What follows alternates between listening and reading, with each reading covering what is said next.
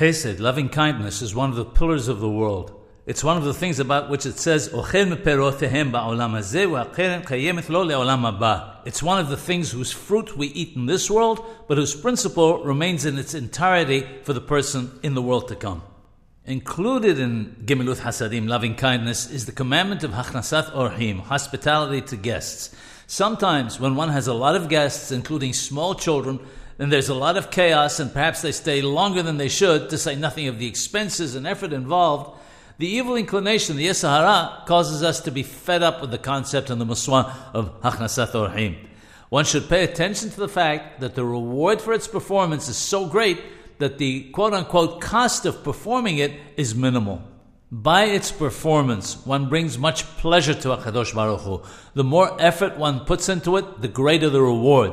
Lifum sa'ara agra.